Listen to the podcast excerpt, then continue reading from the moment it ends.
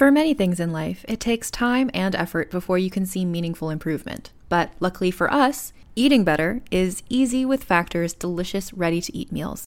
Every meal from Factor is fresh, never frozen, and is chef-crafted and ready to go in just 2 minutes. There are over 35 different options to choose from every week, and it doesn't just stop at lunch or dinner. They also have a wide variety of easy options for the entire day, like breakfast, midday bites, and more.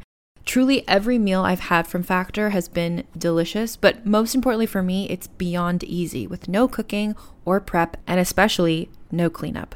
Plus, Factor is less expensive than takeout, and every meal is dietitian approved, so I'm saving money and eating healthier, even on the days when I don't feel like cooking. If you'd like to get started today and get after your goals, head to factormeals.com/lightspeed50 and use code lightspeed50 to get 50% off.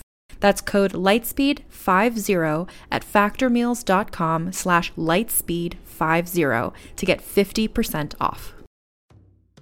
Who among us doesn't enjoy a good mystery? And especially when solving it means that I get to bring out my competitive side, even if it's just me against the clock. I just can't wait to uncover all the secrets.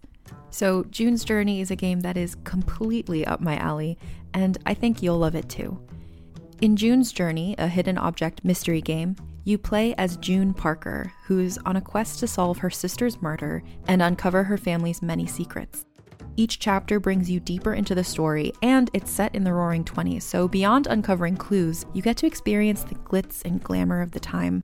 June's Journey is definitely not a game I play mindlessly, which I love because I get genuinely invested, and a lot of it is a race against time, so there's a little fun added pressure of trying to find the clues as quickly as you can in each scene. There are also tons of ways to customize the island that you're on, learn more about the characters, and then new chapters are added weekly, so you really can't run out of things to explore. So if you think you're up to solve this case, download June's Journey for free today on iOS or Android, or play on PC through Facebook Games. June needs your help, detective.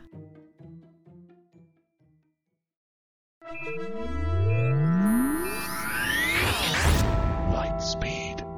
Hello, and welcome to the Lightspeed Magazine Story Podcast, episode 385. I'm your host, Jim Freund. Lightspeed Magazine is edited by John Joseph Adams, and our podcast is produced by Skyboat Media. Today's story is Superluminous Spiral, written by Cameron Van Sant and narrated by Stefan Rudnicki. This story is copyright 2018. Cameron Van Sant is a pansexual transgender writer of speculative fiction. His short stories can be found in Capricious Magazine and the Queerly Loving Volume 2 anthology. He has also written nonfiction for You and Me magazine. He lives in Sacramento, California with his partner. So, let's all buckle up. We're going to Lightspeed. Superluminous Spiral by Cameron Van Sant. Even though your creative fiction professor fawns over Joyce, you don't understand the copy of Ulysses you've checked out from the library, so you hide behind it while you stare at your classmate whose skin flickers. His blue and green skin is speckled in spirals of twinkling lights. When you stare long enough, you realize the spirals spin like galaxies. Part of your brain should tell you he is abnormal, but it does not. He stands up and reads his assignment. He reads poetry. This is not a poetry class. You are not sure what the poem is about, and you are not sure what his voice sounds like. But now you want to cry. You try to think of a literary great to compare him to that you studied in one of your literature survey classes. Wilde, Auden, Dickinson. After class, you approach him and gush, "Your poetics remind me of Dickinson." He smiles at you and says he thinks your work is brilliant. Your work is not brilliant. You have a B- in this class. You ask the galaxy boy, "Which story are you thinking of?" He tells you he loves the story about Sister Briar, the nun who plants flowers in the convent garden in the shapes of profanities. You have not read that story in class. You don't think your professor will like it because there are no extended mythological metaphors. it does not strike you as strange that the Galaxy Boy knows about it. You want to impress him, so you take him to an 18-plus club. The bouncer slaps the green plastic bracelet on your wrist and marks you as under 21. The bouncer does not look at the Galaxy Boy or check his ID. The bouncer does not give him the green bracelet or the orange one. When the Galaxy Boy dances, his green and blue swirls course faster over his body. Women and men come to dance with him. They offer to buy him and you drinks. He accepts, and you sit on a bench with strangers who can't take their eyes off him. He doesn't take his eyes off you. As you drink the bitter whiskey cocktail, you focus on preventing your face from grimacing. You tell him the cocktail is good. He asks you why the nun in your story writes cunt and twat with the flowers rather than other swear words. Unlike every other voice here, you have no problem hearing him over the pumping dance music. You say that you picked vaginal words because you're heterosexual. You laugh and stop when he does not. He asks you why Sister Briar picked those words. You think, and you say it was her self-expression. He smiles at you, and you realize you're not heterosexual. His eyes are gold. You have been accused of gayness ever since you decided to major in English. You joke that you chose the major to pick up chicks, but the truth is you wanted to write mystery novels. Then your professor sniffed at the idea of genre, so you decided to write literary fiction instead. The switch wasn't all his pretentiousness. Since your professor taught you to read slow and careful, Fitzgerald moves you in a way Connolly does not. But Connolly excites you in a way Fitzgerald does not. Your saliva is thick with well whiskey, and you stumble after the Galaxy Boy toward the school. The campus is dark and deserted. An industrial cylinder belches clouds into the sky, and its rumbling fills the campus. It towers over the class halls, and you never noticed it before. He climbs up the parking structure's cement stairs. The only car on the roof is a sleek black sedan. He has the keys, and you follow him inside. When your hands are on his body, you realize his skin is not green and blue. It's transparent. When you clutch handfuls of his hips, the green and blue galaxies are squeezed away from your grasp and burrow within his body. New stars bloom in their place. You expected his galaxies to be cold, but they're almost painfully hot. He has lube and condoms in his car. There are 2 holes between his legs, and he wants you to fuck the back one. You don't, because as soon as you're inside of him, you come. You apologize, and he tells you he loves you. He holds you on the back seat. There are still stars in front of your eyes. The next day, you ditch both Intro to Economics and Depression-era lit. You print out your Sister Briar story in the campus library for 15 cents a page and slouch in a corner behind a fern. A red pen clutched in your right hand scrawls across the printouts, and by the time the library closes, the whole story is read. You take it to your dorm and retype it while drinking cheap cafeteria coffee. You sleep 2 hours, and when the library opens at 7, you're there, printing the story again, and you retreat from behind your fern with your pen. Before your fiction class starts, you've printed out the 3rd draft in 48 hours. You feel like a real writer. You smile at Ulysses as you turn the pages you aren't reading. After class, he takes your new draft and reads it on the bench outside the English department.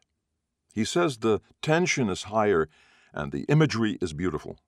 He loves the new ending where, after she's caught, Sister Briar spells out "suck Satan's cock" in the garden using lighter fluid and lights a fire that ultimately destroys the convent.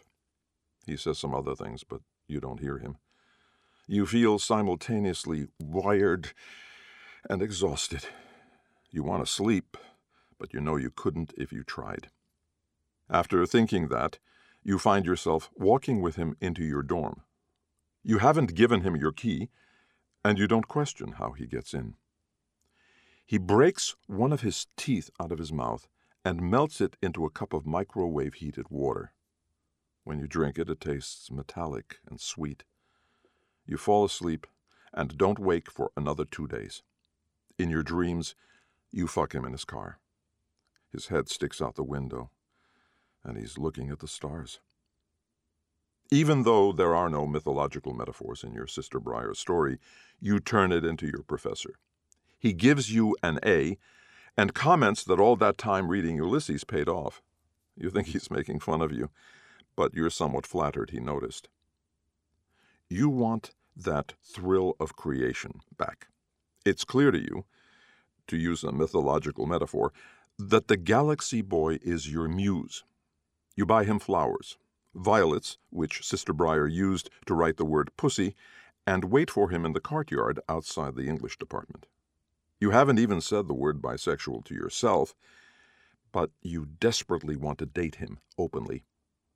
He walks out of the hall talking to Lucia Olmeda, and they're holding hands. Lucia sits in the front of the creative fiction class and is always raising her hand, but doesn't always have the right answer. Her work is fine on a technical level, but rarely has any heart. She couldn't write a character as dynamic as Sister Briar. He doesn't even glance at you as they walk by. You make a light rail trip out to Walmart, specifically to buy a matchbook. When you return to your dorm room, you burn the violets in your roommate's metal trash can. The smoke detectors and the sprinklers go off, and you scramble to stuff you and your roommate's laptops under your coat. The whole dormitory is evacuated, and the fire department comes out. You say it was an accident and cry a little, and somehow avoid eviction. In the library, you start typing a story about a kid whose parents are divorcing. It reads like you're parading a pathetic diary excerpt as a short story intro, even though it's nothing like your life. You delete the draft, and when you leave, you're surprised to find it's dark out. You walk to his parking lot to see if he's there.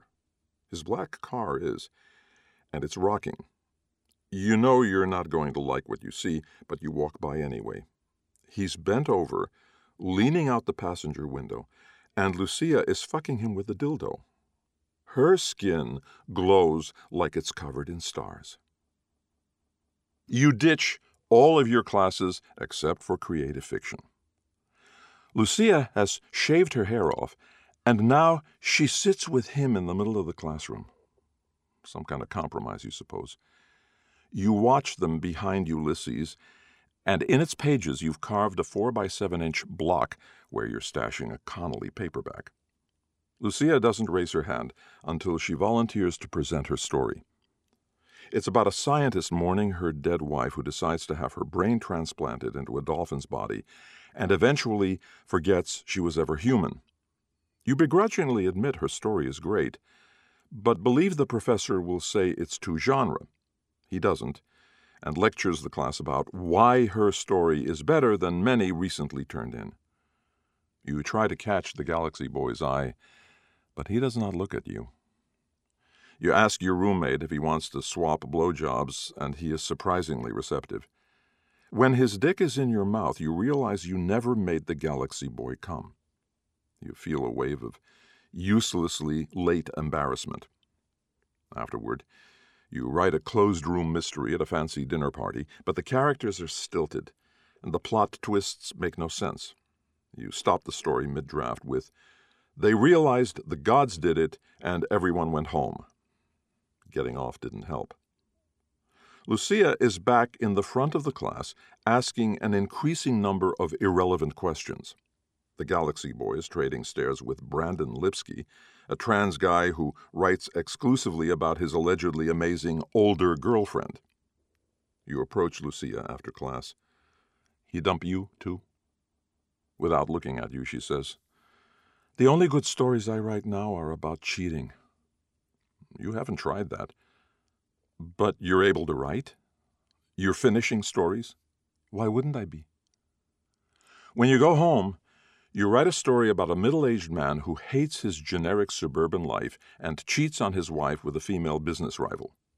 You finish a draft at 3 in the morning and start a story about a married couple staying together for the kids and the husband cheats with his wife's sister while doing coke. At 9 at night, you finish your first draft and write a new story about a serial cheater in a sex addicts group who thinks he's found the one, a woman in his group, and then cheats on her with an ex-wife. You are writing new content almost as fast as you can type. You don't know how you're able to do that, but you're smiling for the first time since you bought the violets. You think you've ditched all your classes until your roommate comes home drunk and you realize it's Saturday. He paws at you. You tell him not now and start a new story. Lucia sends you a Facebook message on Sunday and asks how many stories you've written. You tell her you've written 5 since Friday. She tells you she's written 12 stories since he left her. You tell her none of your stories are as good as the one you wrote when you were with him. She says none of hers came close to her dolphin story. You joke about how long you'll wait until Brandon writes cheating stories. Lucia tells you she has an idea. In 40 minutes, she emails you a call for submissions flyer that she made. It's for an anthology titled Ultimate Deception, Tales of Adultery. She'll email the flyer to all active English professors in California and request that their classes send submissions to promote intercollegiate collaboration or whatever. She wants a roll call sheet of the Galaxy Boys' exes. On Monday, you've made Sister Briar the other woman in your latest cheating story. The story is mediocre compared to the original one, but you work on it anyway. It occurs to you that you're not sure when you last showered, but you figure if it was a problem, your roommate would have said something. Instead of getting meals from the cafeteria, which were paid as part of your tuition, you walk to the gas station across the street and buy chips. You ignore all your emails except the ones from Lucia. She forwards you all of the responses she has so far. There are multiple questions about how many submissions are allowed, and Lucia is telling people to send everything they have. Your fingers are covered in chip dust on Tuesday night, when your roommate tells you to get out of the room because he's going to have sex with his new girlfriend. You move to the hall and write out there. Lucia updates the submission list. There are now 316 submissions from 21 different people. Alone in the hall at night, you don't think about the words flying from under your fingertips across the Word document. You think about the Galaxy Boy, bent over in his car beneath 21 random English undergraduates. You can hear your roommate and his girlfriend. With no outlet, your computer dies and you have no paper. You consider typing in the Notes app on your phone, but it's at 19% and you realize it will also soon die. You use it to Google local cafes, but they're all closed. You know the library is closed too, but you take your dead laptop and walk over anyway. The sliding glass doors, of course, don't budge for you. You walk around the back and try the emergency exits. They're also locked. So you walk back to the front. Holding your laptop in both hands, you lightly rest it against the glass. Then you lift it, bring it down in a swing, and stop the momentum at the last second, again leaving it to rest against the glass. It's too valuable, not because of its price, but because of the stories it holds, stories that might one day be good enough to show him. You set the laptop on the pavement, swing back your left fist, and punch the glass. The glass is bulletproof, and your hand breaks. You call 911.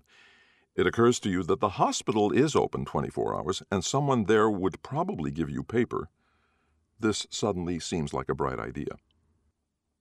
The ambulance drives you to the hospital without sirens, and the paramedics walk you to a nurse who walks you to an assigned room.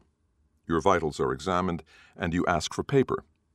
You're sent for x-rays, and when you return, you ask for paper. You're hooked up to an IV of antibiotics and given a couple of sheets of copy paper. You scribble your story with your right hand, your left hand ignored on the bed beside you. A doctor arrives. She looks at your left hand. She talks about casts. You ask for more paper. You're sent 2 floors down for more x-rays. When you return, a nurse draws your blood, and you don't question it. Then they ask you to pee in a cup, and that gets your attention. They're testing you for inebriation. You get your paper, get back into bed, and keep writing. Your left hand is cast up, and they tell you they're admitting you to the hospital. You don't ask why. More tests are run. They take more blood, and the doctor gives you a physical, and they put weird nodes on your head to look at your brain, and nodes on your chest to look at your heart. You email Lucia from your dying phone and ask her to bring you your chargers for your phone and your laptop. Lucia arrives in the morning. You plug in your laptop and continue your story on it. You don't type up your handwritten pages because that seems like a waste of time. You need to go forward. You need to write more.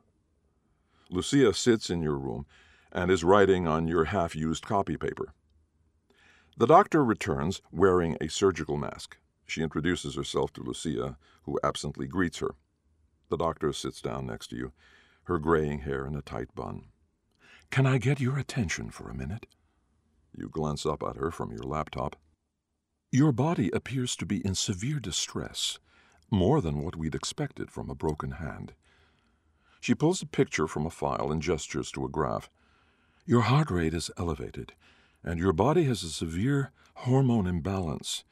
Many of the hormones we're detecting are associated with stress and the fight-or-flight response, but simple stress does not explain everything. There are strange spikes of activity in specific parts of both your brain's frontal and parietal lobes." "Okay," you say. You want her to leave so you can go back to writing. "The most alarming part is this." She shows you an X-ray of a left hand. But instead of a faded white skeleton hand, the bones glow beyond the borders of natural anatomy, with black shadows obscuring part of them, like the X-ray is a sky full of crescent moons. She shows you a second X-ray, and it's the same. The crescents positioned slightly differently. "We thought something was wrong with the first machine, but the second machine showed this as well. Your hand is reflecting X-rays in this bizarre way, and we have no idea what it means. Whatever it is, it's not safe." She gives you a piece of lined paper. "I need you to write a narrative of everything you did in the last 7 days, so we can attempt to determine a cause." "Don't bother," Lucia says. It's her front-of-the-class voice. "Whatever it is, the Galaxy Boy did it to him. I probably have it too, so does Brandon Lipsky." She whips out her phone, taps on it, and passes it to the doctor. "And so do these 21 people." "The Galaxy Boy?" "He's in our creative fiction class." "What's his name?" Neither you nor Lucia can answer. The next day, you, Lucia, Brandon, and 21 undergraduates are in tents in a field out in the middle of nowhere. You don't know the address of your field, and you're not allowed to know. They've taken your phones. 4 police SUVs are stationed in a distant perimeter around the tents. They're waiting. In the communal tent, everyone's pens are scratching. Fictional people are being cheated on, affairs are discovered, lives are ruined. A hospital employee brings a ream of paper, but it's not enough. They also brought sandwiches that are left untouched. A therapist is trying to get people to talk about their feelings, but no one cooperates. You tell the undergraduates that you have no extra paper, but there's a chip receipt in your pocket. You're saving it for when you need it. You stole Lucia's printouts of the anthology submissions, and you're tearing out a found word story. Sometimes you ask questions to no one. What did his voice sound like? What was his poetry about? No one answers. When night comes, the light hooked up to the generator is left on. No one sleeps, everyone writes. You happen to glance up from the printouts to see a subtle change in the light outside, a soft glow of constellations. You get up and run out of the tent. He stands in the field, a blue and green aurora against and part of the night sky. He stands within the perimeter of the police vehicles, and none of them stir. His gold eyes are looking at you.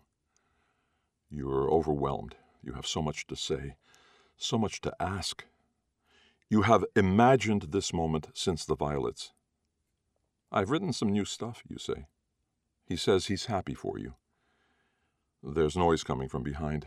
You've been spotted. Lucia and Brandon and everyone see him, and they're running, and they're all talking at once, and they're all reaching out for him. You reach for him too. You were here first. He smiles at you. You touch him with your right hand, and he falls into glittery pieces that scorch you. You fling them away. Everyone scrambles for the pieces and quickly drops them. You and Lucia and Brandon and 21 other undergraduates stand around the pile that was him. You can almost hear his laugh in the wind, but you're not sure what it sounds like.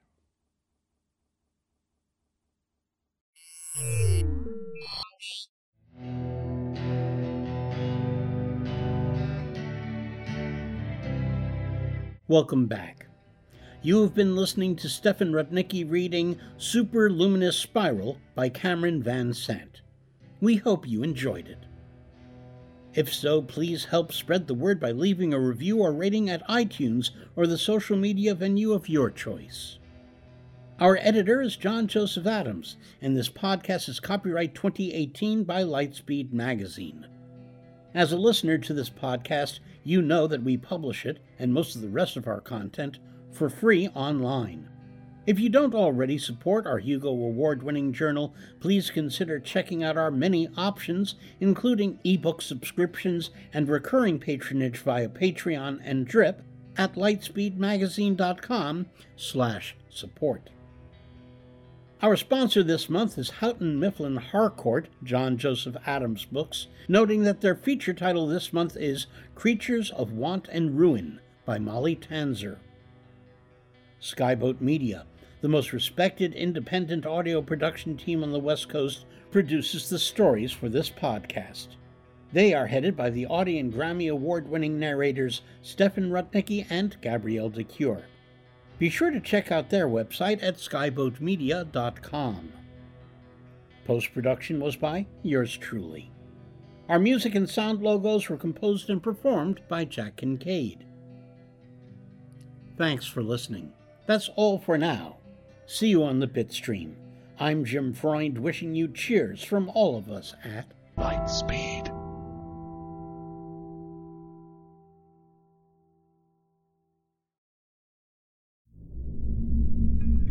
Part Stephen King, part Chuck Palahniuk, Infected blends science fiction and horror into a pulpy masterpiece of action, terror, and suspense. James Rollins, New York Times bestselling author of The Judas Strain and Black Order. The Infected Trilogy is an unabridged three-season audio fiction series from #1 New York Times bestselling novelist Scott Sigler. Powerfully written, an unforgettable central character. Dallas Morning News. Infected is one hell of an exhilarating ride. Joe R. Lansdale, World Horror Convention grandmaster and author of Bubba Hotep and Hap and Leonard. All 88 episodes, 53 hours of horror, are free and available now wherever you listen to podcasts. Sigler is the Richard Matheson of the 21st century. Infected is a flawless thinking person's thriller. Jonathan Mayberry, Bram Stoker award-winning author of V-Wars and the Joe Ledger series.